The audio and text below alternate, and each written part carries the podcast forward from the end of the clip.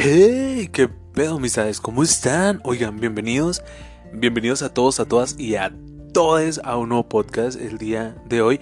Bueno, antes que nada quiero eh, desearles feliz Navidad y que hayan tenido una muy muy bonita Navidad, una hermosa hermosa Navidad este pasado 24 de diciembre que bueno, yo, yo me la pasé increíble y yo espero que todos ustedes se la hayan pasado igual, muy afortunados este año de muchos regalos, muchas cosas bonitas y que ya estamos aquí haciendo el balance de lo bueno, malo de este 2021 para el podcast, para el podcast especial de fin de año que ya está a unos días ahí, a unos días, ya, bueno, ya que mañana es E29, ¿no? Ya a dos días de acabar el año, oh por Dios, muy rápido se nos ha ido este, este 2021, rapidísimo, lleno de muchísimas cosas, sorpresas, eh, cosas buenas, cosas no tan buenas y bueno, muchísima resiliencia, ¿no? A raíz del, del COVID-19 que nomás, nomás no se acaba, nomás no se va. Pero bueno, Muchachos, quería también decirles que ya finalizamos el curso de la prevención, eh, lo que es la privación de la libertad, perdón, a cargo del Comité Internacional de la Cruz Roja.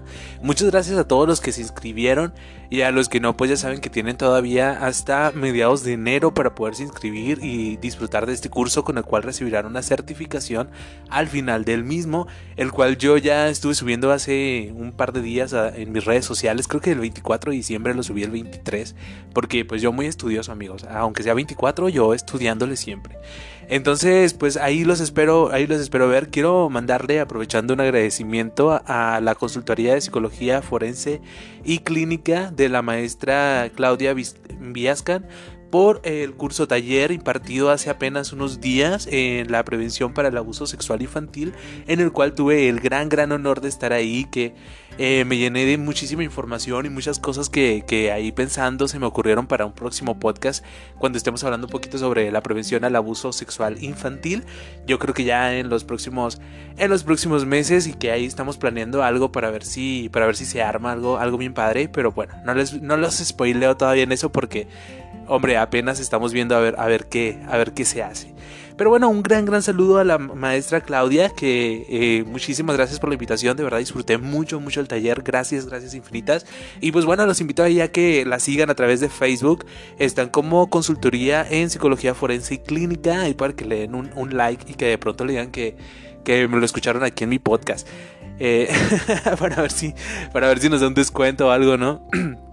Pero bueno, también quiero darle los agradecimientos especiales a la certificación del podcast de, lo que sería Apple por la llegada a Costa Rica, en el cual ya pues tenemos público tico aquí escuchándonos, ¿eh? muchas gracias, muchas gracias a nuestro público tico que ya está acá. Eh, bueno, para los que no saben, a los costarricenses o a los de Costa Rica se les conoce como tico porque son pura vida. Y pues nada, muchísimas gracias y pues bienvenido al podcast, espero que lo disfruten. El día de hoy, el día de hoy tenemos un podcast muy especial porque, bueno, déjenme les cuento, voy a entrarlos en contexto antes de, comenzar con este, con este podcast especial. En estos días, en estos días han sido días pues de ocio, han sido días de, descansar, de, de pasarnos la chida, de estar relajados aquí en, pues en, su humilde casa, que pues aquí estamos. Y bueno, en medio de mi ocio, de mi aburrimiento, he estado teniendo unas clases en criminalística de toxicología forense y me dije, bueno, hombre, ahora que no estamos haciendo nada, ¿por qué no vamos a investigar un poquito de toxicología? Vamos a empaparnos un poquito de información, vamos a ver qué, sacamos, qué leemos, qué vemos. Y bueno, en YouTube me encontré con un canal el cual eh, habla sobre tóxicos y grandes toxicologías que, pues, o, bueno, catástrofes tóxicas que han ocurrido en el mundo. Y dentro de ellos me llamó mucho la atención uno que se llamaba el síndrome tóxico de España el cual investigando mucho por, por internet pues eh, me di cuenta que pues había pasado como muy desapercibido para Latinoamérica pero fue algo que causó gran impacto en España ya por los años 80 y bueno eh, navegando ahí por la red me puse me puse a, ahí a navegar y me puse en contacto con un amigo el cual es pues eh, bueno estudia historia. Y me dijo que había un libro muy bueno escrito por, por un chico que creo que es francés bueno un señor que creo que es francés y me hizo el, gran favor que le mando un súper saludo a Alejandro, Alejandro Mata. Muchas gracias por, por pasarme este libro que ahorita mira ya es un podcast. Se convirtió en un podcast de lo emocionado que, que estoy, de lo feliz que estoy, que ya lo terminé, ya, ya se acabó el libro. Entonces bueno, Este libro, este, nos basamos para este podcast en específico, si bien no está tal cual el libro, obviamente, porque el libro es un poco más como Em, histórico, pero es, es, de, es muy así muy, bueno, trae muchas palabras este, que a veces no entendemos muy bien. Y bueno, yo lo puse así como más narrativo, ¿no? Ya saben, a mí me gusta el, drama, entonces yo lo puse así bien, bien narrativo. Y espero que, les guste como, como yo redacté el libro, a, mi forma de ver, mi, mi sinapsis del libro. Y bueno, eh, pero está basado en este libro que fue escrito por, ahí les voy a decir el nombre del autor y no me juzguen porque este, no, está bien raro, neta, les juro, yo no sé si está bien pronunciado, pero se llama eh, George Hembrecht. Hembrecht. Bueno, se escribe H-E-R-M-B-R-E-C-H-T. Hembrecht. Algo así.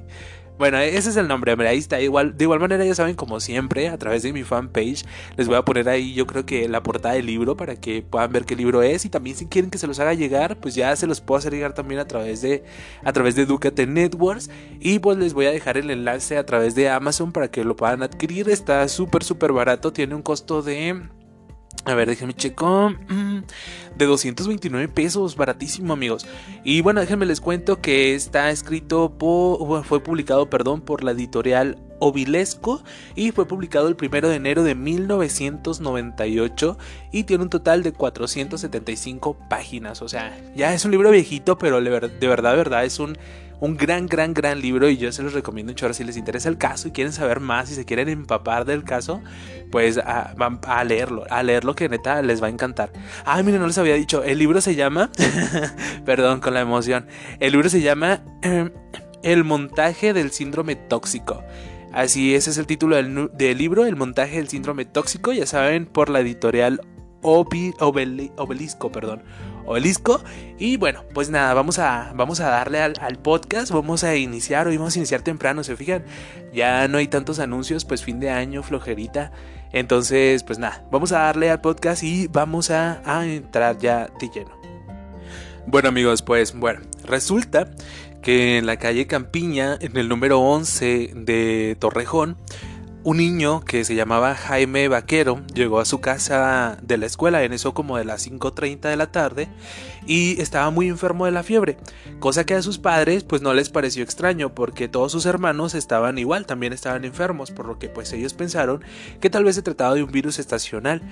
Pero el niño durante toda la noche se sintió muy mal y los papás decidieron darle una pastilla pues para que descansara, ¿no? Porque, como les digo, eh, los padres pensaban que era como una fiebre, entonces le dieron una pastilla, sin embargo, a las 8 de la mañana del día siguiente, Jaime estaba mucho peor, esta vez estaba muy muy mal, estaba sudando mucho y se quejaba que le dolía demasiado el estómago.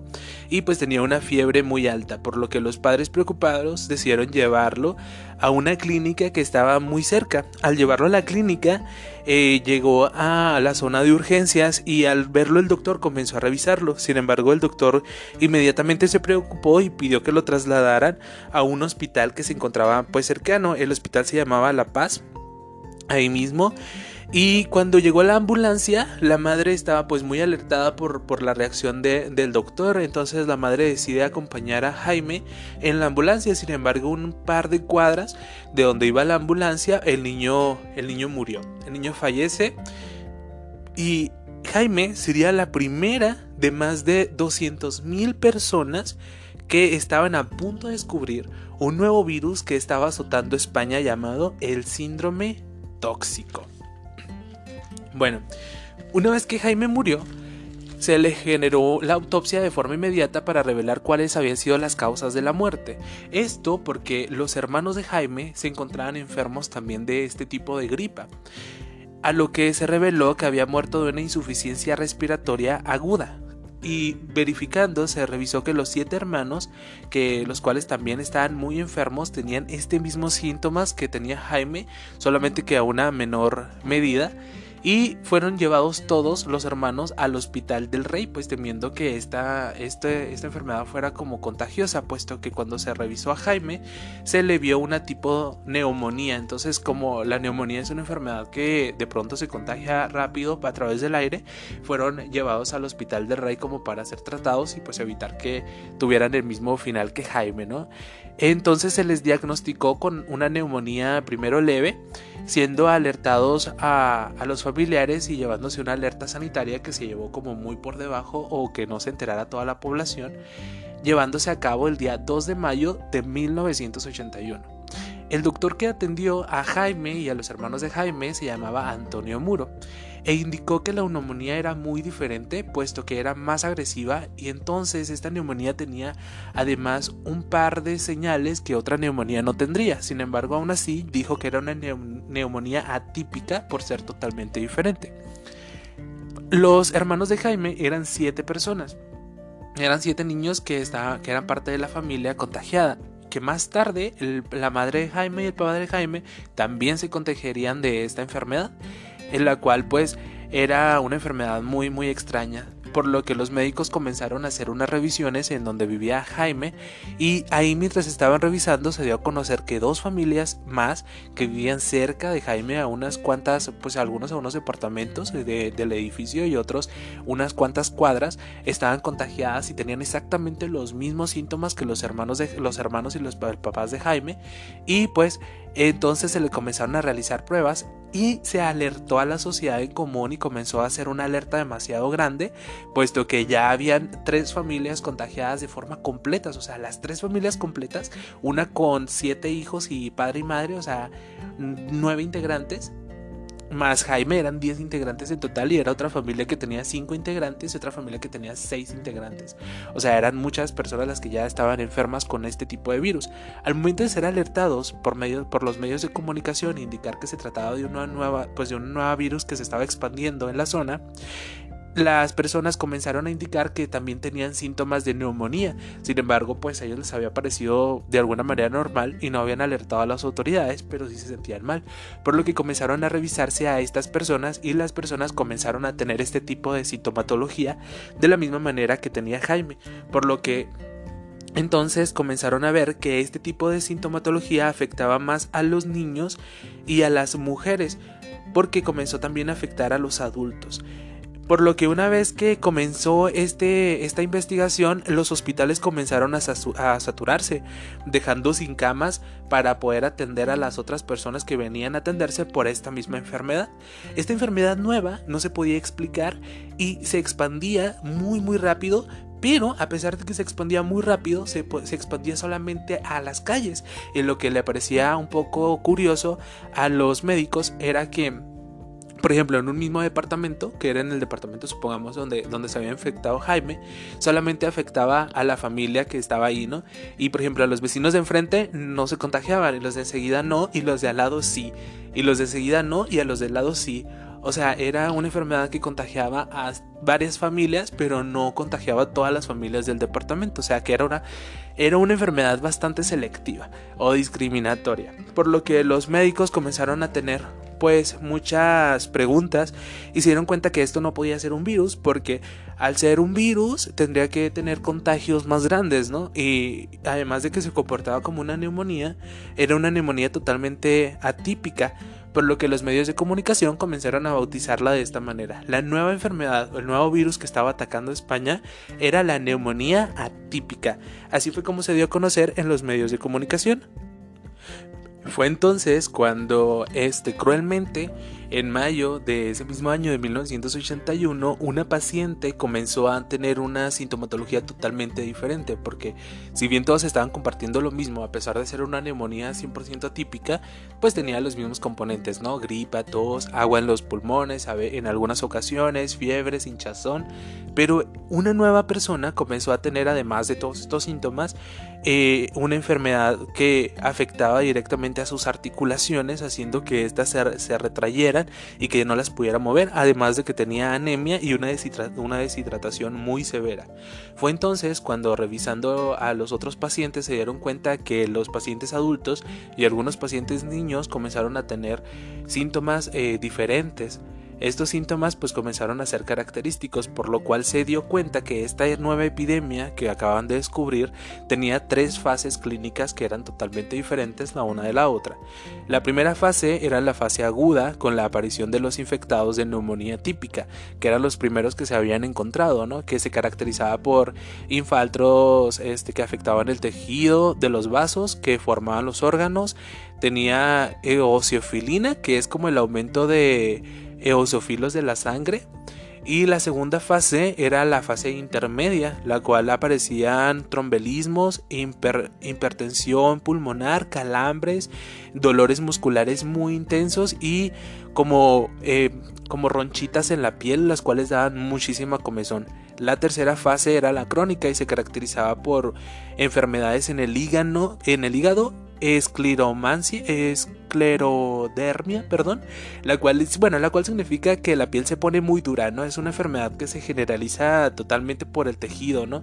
Se caracteriza clínicamente porque se endurece y la fibrosis de la piel tiene diferentes formas de, afectación. Esto afecta a las vísceras, al pulmón, a los, al corazón, a los riñones, al tracto gastrointestinal, al estómago y da hipertensión y neuropatía, así también como eh, lo que es anorexia, anorexia nerviosa. Las personas empezaban a enflacar así súper, súper feo.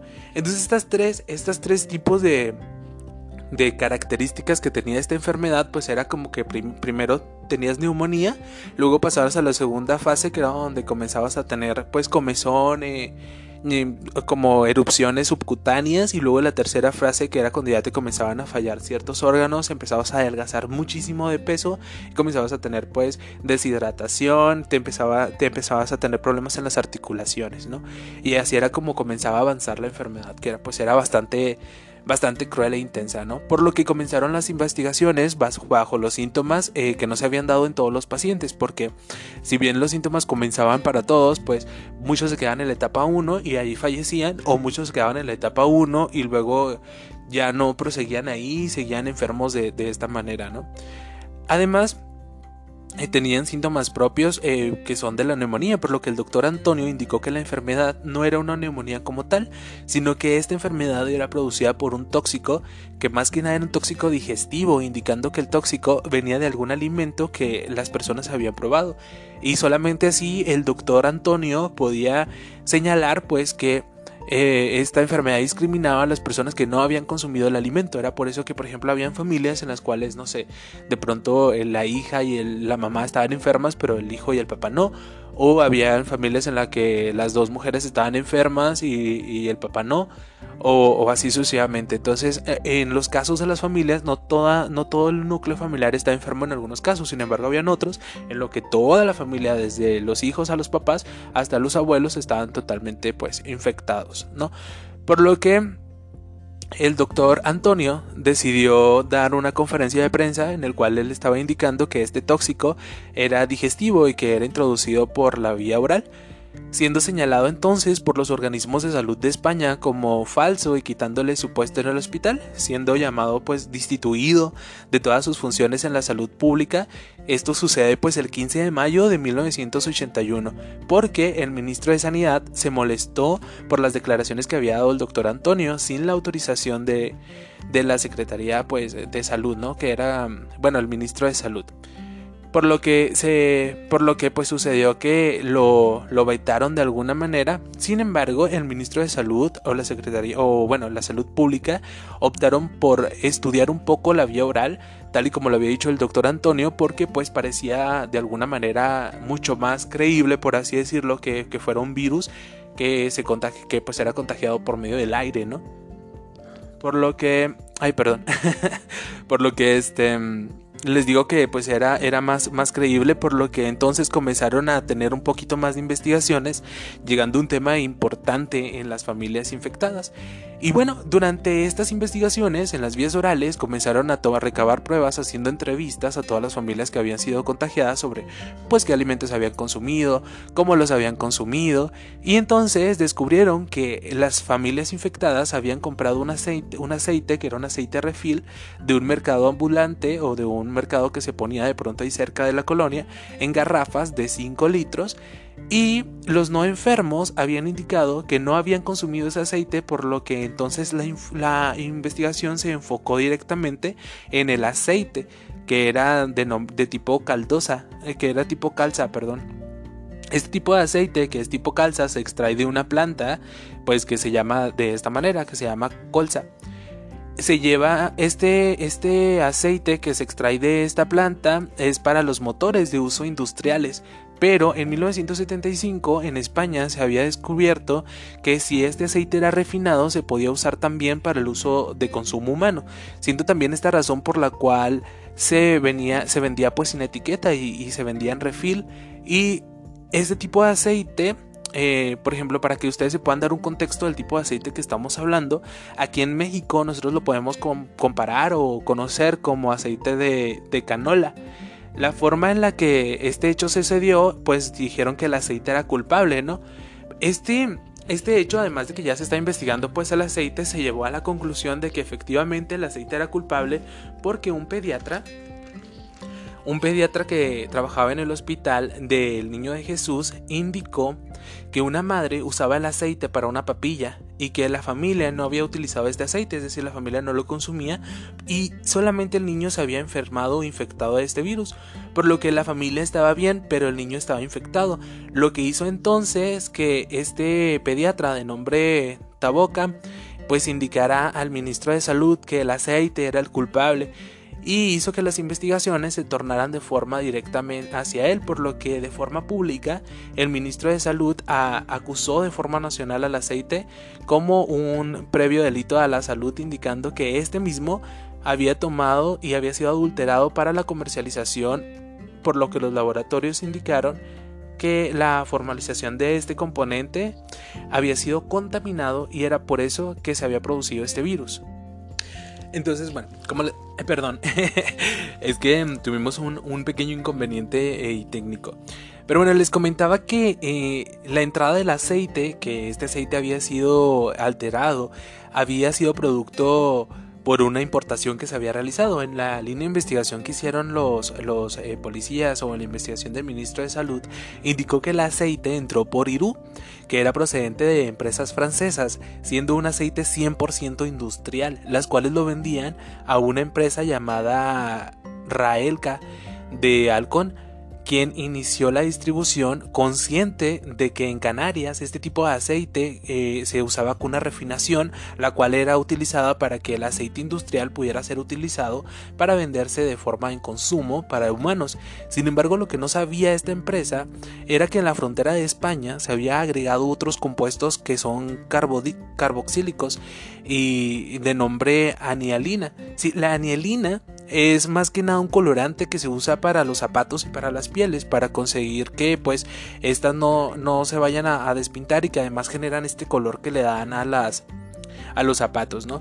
Lo que sucedió fue que para conseguir que este no fuera detectado por medio de las aduanas de España cuando venía de Francia, el aceite se le echó este, este instrumento que se llama anielina, lo cual hace que el aceite industrial se vuelva azul y al momento de volverse azul pues ya no es comestible porque es únicamente para uso industrial, por lo que así fue como el aceite pudo entrar a España, ya que al ser azul la anielina que le daba este color indicaba pues el consumo a dónde iba a ser vendido y este era pues muchísimo más barato de comercialización.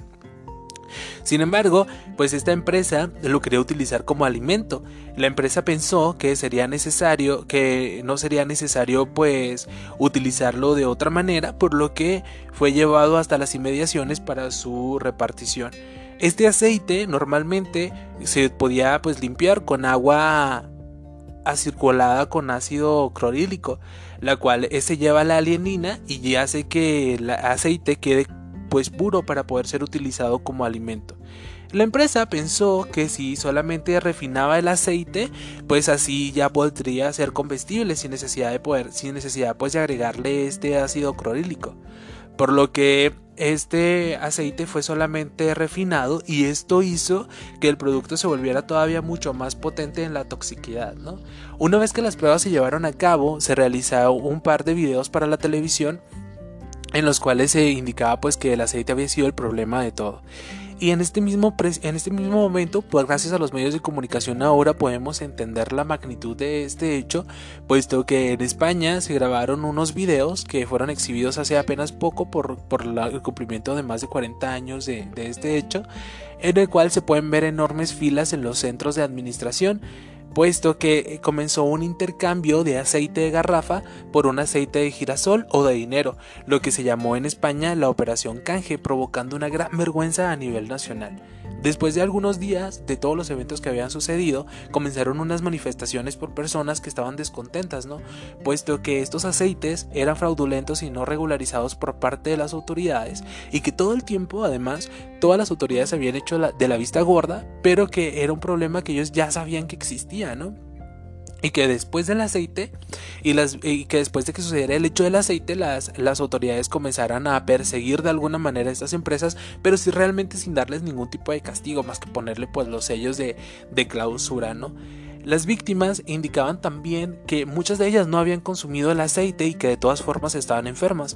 Además de que el doctor Antonio, el, doctor que les comenté que había sido despedido por parte del ministro de Salud por haber indicado que, era, que había sido de forma oral esta infección y no de, de forma aérea como se pensaba en un principio, dio a conocer que después de que se le fuera despedido de sus funciones, él siguió investigando de forma pues eh, individual, dando a conocer que los tomates eran los que tenían una infección por una especie de pesticida, eran por lo cual no nada más los tomates sino varias verduras habían provocado esta enfermedad. Sin embargo, como él no tenía la, la pues la credibilidad porque había sido corrido por el ministro de salud, no se le tomó importancia.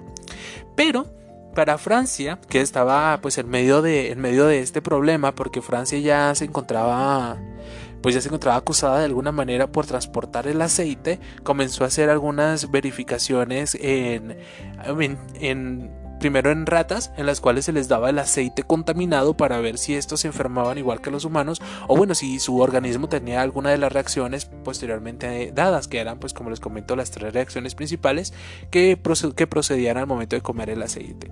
Sin embargo, ninguna de las ratas tuvo ninguna reacción, por lo que se le comenzaron a hacer pruebas en mono y se les dieron un, un, insecticida que era un insecticida rojo que era una prueba para Estados Unidos y el mono comenzó a tener las mismas reacciones que tenían los, los seres humanos. Es decir, que esto daba pie pues a la teoría que indicaba, ¿no?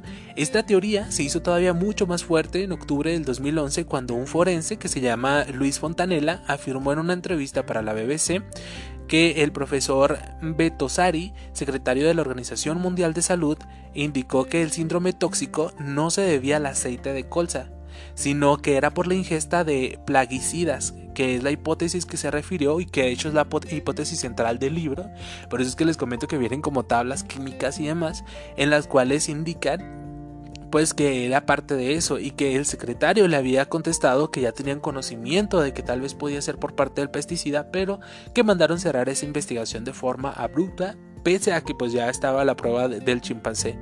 Por otra parte, en su momento indicaron que la epidemia había sido por este elemento nocivo por parte de, este pesticida con el cual se habían regado algunas plantas. Adicional a esto, también sucede que después, o mucho tiempo después, un conocido, un chico conocido como José Galeato, siguió un tratamiento para una desintoxicación por parte del doctor Sánchez Monge utilizando una desintoxicación de tipo armas químicas con envenenamiento, los cuales sí fueron un éxito. Él comenzó a curarse de forma inmediata puesto que él ya estaba en la tercera etapa en la cual ya tenía pues daño en sus, en sus articulaciones y una vez seguido el tratamiento comenzó a tener mayor movilidad. Sin embargo, eh, fue callado por parte del gobierno puesto que indicó que lo que él estaba eh, diciendo no era totalmente cierto y fue desacreditado, ¿no? Igual que el doctor Antonio.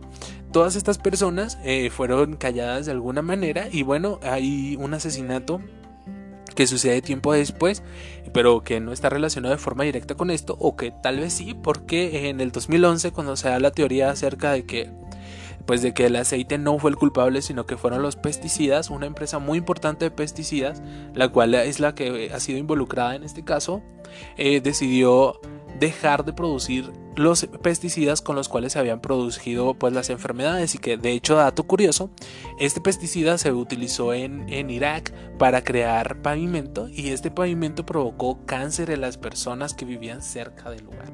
Aunque obviamente por, por todos los hechos que, que, tiene Irak, pues no se, no se llevó a nada y no, no hubo ninguna investigación abierta. Pero bueno, esas son como teorías después de lo que sucede del aceite. La verdad o, la, o lo que se puede o lo que se puede ver como una fuente real es que el síndrome del, del aceite tóxico o el síndrome tóxico, o bien también se le conoció en algunos lugares como la enfermedad de la colza, fue una intoxicación masiva que sufrió, que sufrió pues España en la primavera de 1981 y que bueno pues este caso duró durante mucho tiempo y que afectó a más de 20.000 personas y ocasionó la muerte oficial de 4.800 personas según los estudios forenses y los análisis clínicos.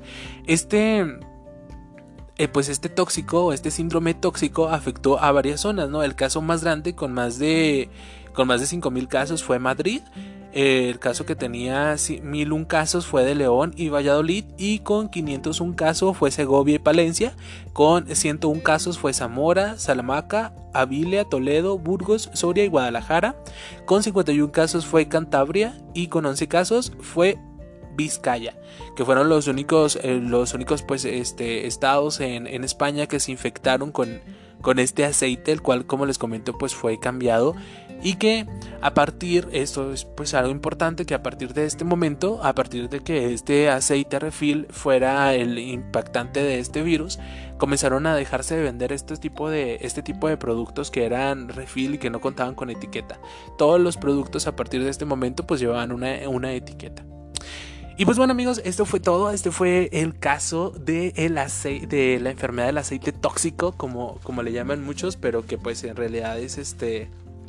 En realidad es un síndrome que es el síndrome tóxico de España en el cual todavía existen víctimas, todavía existen personas que lograron sobrevivir de este, de este síndrome tóxico y que pues tienen que vivir con él porque, como les comentaba, perdón, como les comentaba, el síndrome tóxico no ha tenido todavía una cura como tal, puesto que las personas que de alguna manera se enfermaron durante esta época de los 80 continúan viviendo con el, con el síndrome dentro de ellos, que de alguna manera ya está más regularizado, sin embargo muchas personas debido a, las atrofiedades que, que tuvieron en sus eh, pues en sus manos o en sus piernas. Muchos quedaron eh, paralíticos o muchos quedaron ya con una movilidad reducida y pues obviamente con una discapacidad a raíz de este tóxico que generalmente todas estas personas que, que tienen todavía estas secuelas del síndrome tóxico eran niños que tenían entre 5 a 12 años de edad, los cuales ahorita pues ya, ya son adultos entre 40 y 41 años más o menos eh, porque hace como 30 y algo de años que sucedió este hecho, fue allá por 1981, y que bueno, pues actualmente tienen una asociación que se llama eh, Síndrome Tóxico en España, la cual pues cuentan sus testimonios y hace poco, de hecho hace, hace muy muy poco salió un documental el cual pues era engrandecía un poco a Amy que bueno, no sé si no sé si, si así lo estoy lo estoy mencionando de forma correcta, pero que lleva este mismo nombre, el síndrome tóxico que está disponible a través de Amazon Prime Video y ahí es donde ustedes pueden ver este documental que se ve que está muy interesante, la verdad es que yo no he tenido la oportunidad de verlo, pero tal vez me, me tomé el tiempo. Sin embargo, quería como contarles esta, esta breve historia en un mini podcast para, para echar el chisme y pasar un rato, pasar un rato agradable. Y bueno, antes de, antes de hacerles el podcast final ya de año nuevo, ya para despedirnos el último podcast del año, amigos. Qué rápido, qué rápido, qué rápido se pasa, qué rápido se pasa el tiempo. Ya miro 2022. Y bueno, para los que de pronto ya se van a ir de vacaciones, que ya no van a tener tiempo de escucharnos en nuestro último podcast, que yo creo que va a ser el día 29 de, 29 de diciembre, tal vez el 29 de diciembre, tal vez el, el, tal vez el, 30, el 31, no sé qué, no, no es cierto, el 29 o el 30, o sea, tampoco amigos, el 31. Ah, pues hoy que estamos, a ver. Ah, no, no manches, no estamos 29. Eh, no, el día 30 el día 31 aproximadamente. Aproximadamente eh, van, a, poder estar escuchando ahí el, podcast de pues el recuento, el recuento de las cosas que hemos logrado. Y de antemano, o sea, desde ahorita ya yo, yo les, yo les agradezco, les, de, verdad, de verdad me siento muy, muy feliz, me siento muy agradecido con Educate Networks que nos brindó la primera oportunidad de poder grabar este podcast, de poder estar aquí platicando. Y que, ah, por cierto, a través de las redes sociales indicamos, eh, indicamos una encuesta y para que nos la contesten porque va a ser importante para el próximo podcast. Pero bueno, me, me desvío. El punto es que eh, estoy muy muy contento y que muchísimas cosas logramos con este podcast en este año que realmente pues a pesar de a pesar de ser un podcast pues pequeño la verdad es que hizo muchísimo muchísimo. Me, me, sorprendí mucho de todo el alcance que hemos tenido de las reproducciones que hemos tenido en serio. Muchas muchas gracias a todos los que nos escuchan. Yo sé que de pronto yo cero profesional pero pero nada pues les agradezco mucho mucho de corazón y, bueno, este próximo año les prometo que vamos a tener producción, porque Charlie ya... Sí, bueno, eh, bueno. es que, no, no, sí, Charlie prometió, Charlie prometió que ya vamos a tener invitados especiales. Así es, amigos. Vamos a empezar este 2022 con un invitado especial en una entrevista. uf, no, no, no. Uf, es que. No, no, no, no, no. No, no, no. De verdad que se van a quedar. What the fuck. Cuando escuchen esta entrevista. Es una entrevista increíble. Que la verdad es que nos costó un chorro grabarla por cuestiones de tiempo, no por cuestiones de que de pronto no, no quisiera algo así, ¿no? No, no, por cuestiones de tiempo, la verdad es que como coincidir en los tiempos fue muy, muy difícil, pero que ahorita que ya está grabada y todo, yo, yo la escuché, wow, o sea, ese soy yo. De verdad que van a ver un cambio, un cambio increíble, o sea, de lo que están escuchando ahorita, de los podcasts que fueron este año, que son así como que, o sea, de pronto de pena ajena, dijo una amiga, ah, no se crean. pero de pronto así como medio raritos, ¿no? Pero no, ya, ya nos vamos a poner bien profesionales, vamos a tener un guion, así, un guion bien estructurado, bien hermoso, y ya lo van a ver en la entrevista, de verdad, de verdad en la entrevista van a decir, wow, si eres tú, yo así como de sí soy, sí soy. Pero bueno, ya, ya lo van a estar viendo, yo creo que el próximo, pues el próximo año ya en la entrevista. Y pues nada, nos vemos en el último podcast para cerrar el año así como chévere, así como, como el último año buena onda antes de, antes de, nuestro cambio, ¿no? Porque el cambio de año nuevo, ya saben, iniciando con cambios, claro que sí. Y bueno, no, no olviden este, seguirme a través de mis redes sociales, Edilben Pro Año, en Facebook, o me pueden seguir también a través de Instagram como Eric Pro, o pueden entrar a nuestra página de www.educatenetworks.com, o también nos pueden este, seguir a través de Twitter, porque ya tenemos Twitter, eh, como, así, ya tenemos Twitter, amigos, así como Edilben el podcast, pones arroba Edilben Podcast, así como podcast. Bueno, creo que es podcast, no me acuerdo si es guion bajo. Bueno, el, próximo podcast se los traigo así bien, bien, porque pues como es nuevo, yo en la vida había usado Twitter, entonces va a ser como la primera vez que usemos Twitter, amigos. Entonces ahí, ahí denos follow, denos un chorro de follow ahí, compártanos, eh, denos, denles me encanta, no sé. Sí, me encanta en Twitter o no. Bueno, no sé, no importa. Ahí síganos en Twitter, ahí vamos a estar. Oigan, bueno, ya, ya, nos, ya no nos vamos a alargar más. Yo creo que ya nos vamos. Muchísimas gracias, gracias por todo. Que tengan un, un muy, muy bonito pues últimos días del año, ya, ya estamos a nada de terminar el 2000, el 2021 y comenzar el 2022, pues nada, que tengan un muy muy bonito año, que tengan un bonito año nuevo para todos los que ya no nos vamos a ver. Hasta el próximo año nuevo, chao chao. Y nada, saludos a mi amiga Alejandra Almanza, ves que me acuerdo de ti. y saludos a todos, los quiero mucho, bye bye, saludos a todos, a todas y a todos, chao chao.